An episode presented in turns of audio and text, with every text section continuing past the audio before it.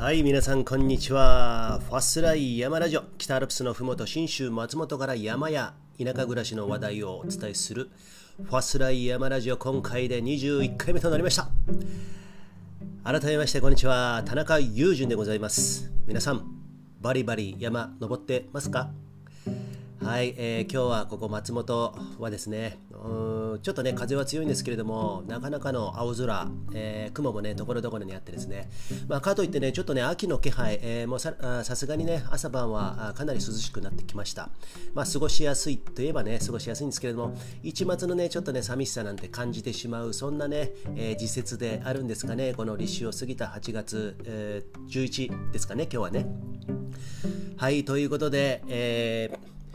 最近ね、熊の話題多いですね。なんか聞くところによると、木崎湖、あ西名山湖ってあるんですけれども、大町のね、北の方にある湖なんですけれども、そこのキャンプ場に熊が降りてきて、えー一人女性かな、うんテント、そこはテントだったかな、あの噛まれたと。で、怪我をしたと。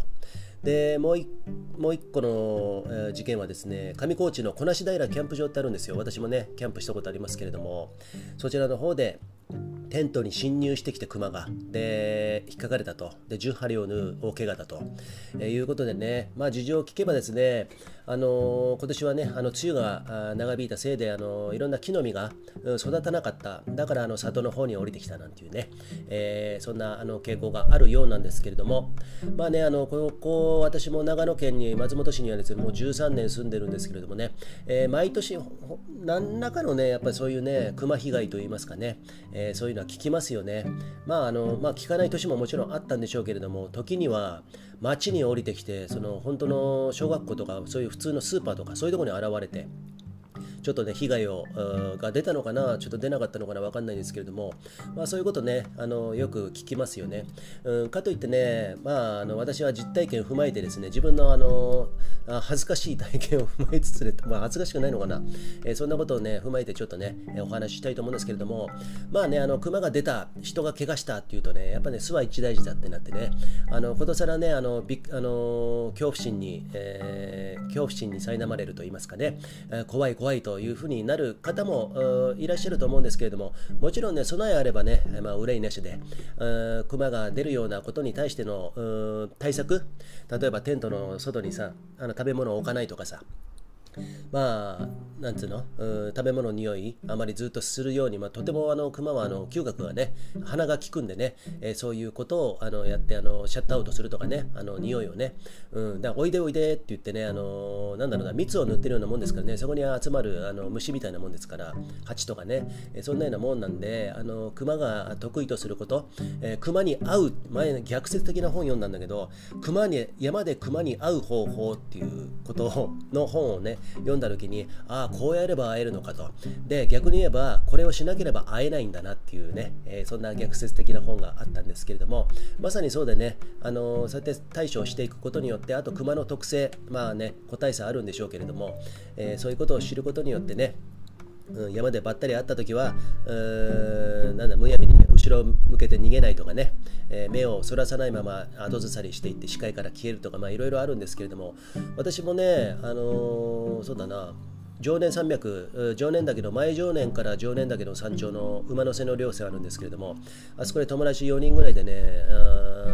登山してた時に、やっぱね、熊がね、あそこでケンゴロウっていう熊なんですかね、多分ね、多分ね、常年小屋の方たちが名付けてるケンゴロウってあそこら辺にを住みかとしてる熊なんですけどね、月のワグマですよ。えーがね、稜線の方には走ってくるんですね。結構あのハイマツこぎながらですね。えーでも、なんか、向こうも気づいてるのかな、こっちがとにかくこっちにいるよっていうことをね、えーポーズして、えーそうすればね、別に熊から向こうから寄ってくることっていうのは、まあ基本はないのかなと。まあね、かといって例外と、例外と言いますかね、あの子供がいる子熊で、えーがあの人間に近寄ってきたりすると、防衛本能で、母性本能、母親のクマはね、えー人間に襲いかかってくるとかね、そういうことはありますからね、まあ、そこでクマの特性をね、ぜひとも皆さん知って、えーことさら怖がることなくですね、えー対処したらいいんじゃないのかなと思います。でさっき言った私の恥ずかしい過去と言いますかね そういうのはね私はあの東京から移住してきたもんですから2008年ねで2009年かな、まあ、そのぐらいはね、まだ北アルプス入って、そんなにまだ2年目ぐらいで間もなかったんですけれども、家からね、フルマラソンを初めて走ったんですよ。2009年の10月に、大町フルマラソン。で、そのね、1日置いて、そのもう翌日にですね、えー、家から常年岳を走って登って帰ってくるっていう、家常年っていうのをね、今やるとね、第1回目、家常年だったんですけれども、それをやったんですね。登山口までね、大体25キロあって、えー、道路だけで50キロ、あとは常年だけ登山っていうのをね、やるんですけれども、それやった時なんかね、昔のブログ読んでるとね、びっくりすることにですね、ザックのサイドポケットポケットにあのクマスプレー入ってるんですね。クマスプレー。笑っちゃいませんか？もしかしたらクマ合うかもしれないからっていうことでまだその時は私もそのクマの特性とか、まあ、勉強してなかったのもあるし経験もあんまりなかったしね。登山をねそんなに重ねてもいなかったからもうクマに合う確率っていうのがとても高いと思ってたんですけども、まあ、こうやってねもう何百回里山含めても1000回近くか、うん、登山してくるとねいかに熊に会わないか会いたくても会えないか会うんであればこの夜間に行くとか、まあ、そういう時間帯とかもあるんでしょうけど、まあ、季節柄もあるんでしょうけれども、えー、そういうことを意外と経験してくるとですね本当にあの、まあ、熊鈴とかもねもちろんつけた方がいいんでしょうけれどもあの熊には会う方が逆に難しいとね、えー、そんなようなことが分かってきますよね。だそういうことがあの実際のデータなのかな生きたデータなののかななんていうふうに思いますんでね。まあもちろんね、その熊にあの今回怪我で済みましたけれども、うんとね、あのキノコ狩りのお父さんとかお母さんがね、よく熊と遭遇して、えー、殴って退散退散したとかね、熊がね、そんなようなこともよく聞きますけれども、やっぱりね、あのまあ、彼らの住処ですからね、そこに入っていくっていうことはね、まあ、そういう一つまた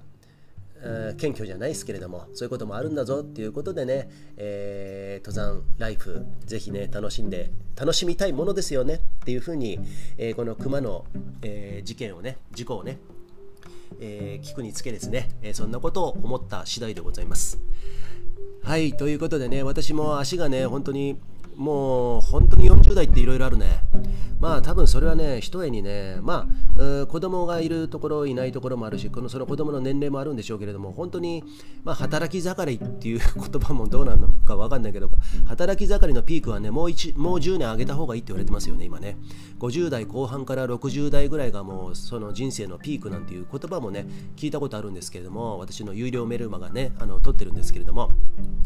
そんなことを聞くとですねやっぱりこの40代ってうちの場合はもう上が大学生下が高校生で、まあ、進路がどうのこうのだ車買うだなんだかんだだっていうところの悩みもあれば自分の、ね、法人やって会社の売り上げとかそういう、まあ、仕事に関してのこともあればあの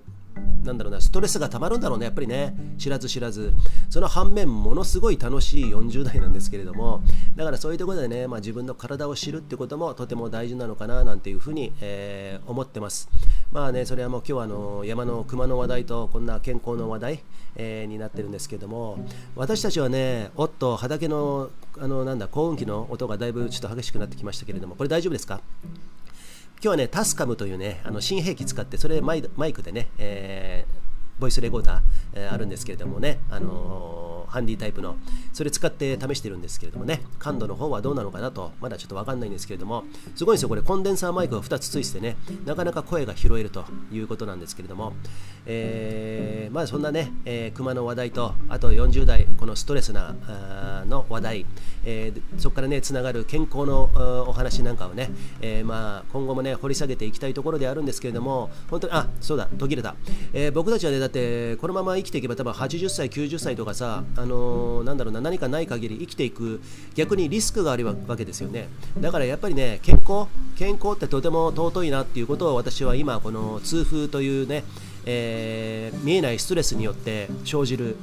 痛風っていうものをでも本当にこれ辛いですから、うん、っていうものをから自分を顧みてですね、えー、自分の健康法っていうものをですねここで一度ねもう今一度今考えている最中でございますんでね、えー、今後ねもう健康でいたいよって思いませんか？皆さんもね、えー、そんな風にねあの独自の健康法といいますかね。あんまりあとね世の中のことに情報に惑わされないのも絶対大事。うん本当大事でさ、うん、食べ物1つとってもさ、うん、だから1日3食っていうのも全然ありだし5食も6食もありだし1食もありだし私は1.5食ですけれどもね。そうやってね自分のバイオリズムというかさその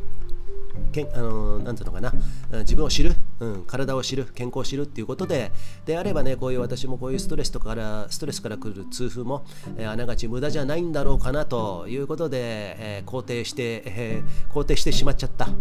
えー、っていうところで、えー、今日はねファスライ山ラジオ第20回21回目となりましたけれども、えー、また聞いていただきありがとうございました。明日はね中央アルプス、えー、予定通り行けばね、えー、仙外霊の方にね、えー、お友達と入ろうと思っておりますもしね、あの中止になったとしても、まあ、どこかしらのね、山はね、あの天気いいんでね、行こうかななんていうふうに思っております。それでは、また明日お会いしましょう。よかったらフォローしてくださいね。それでは。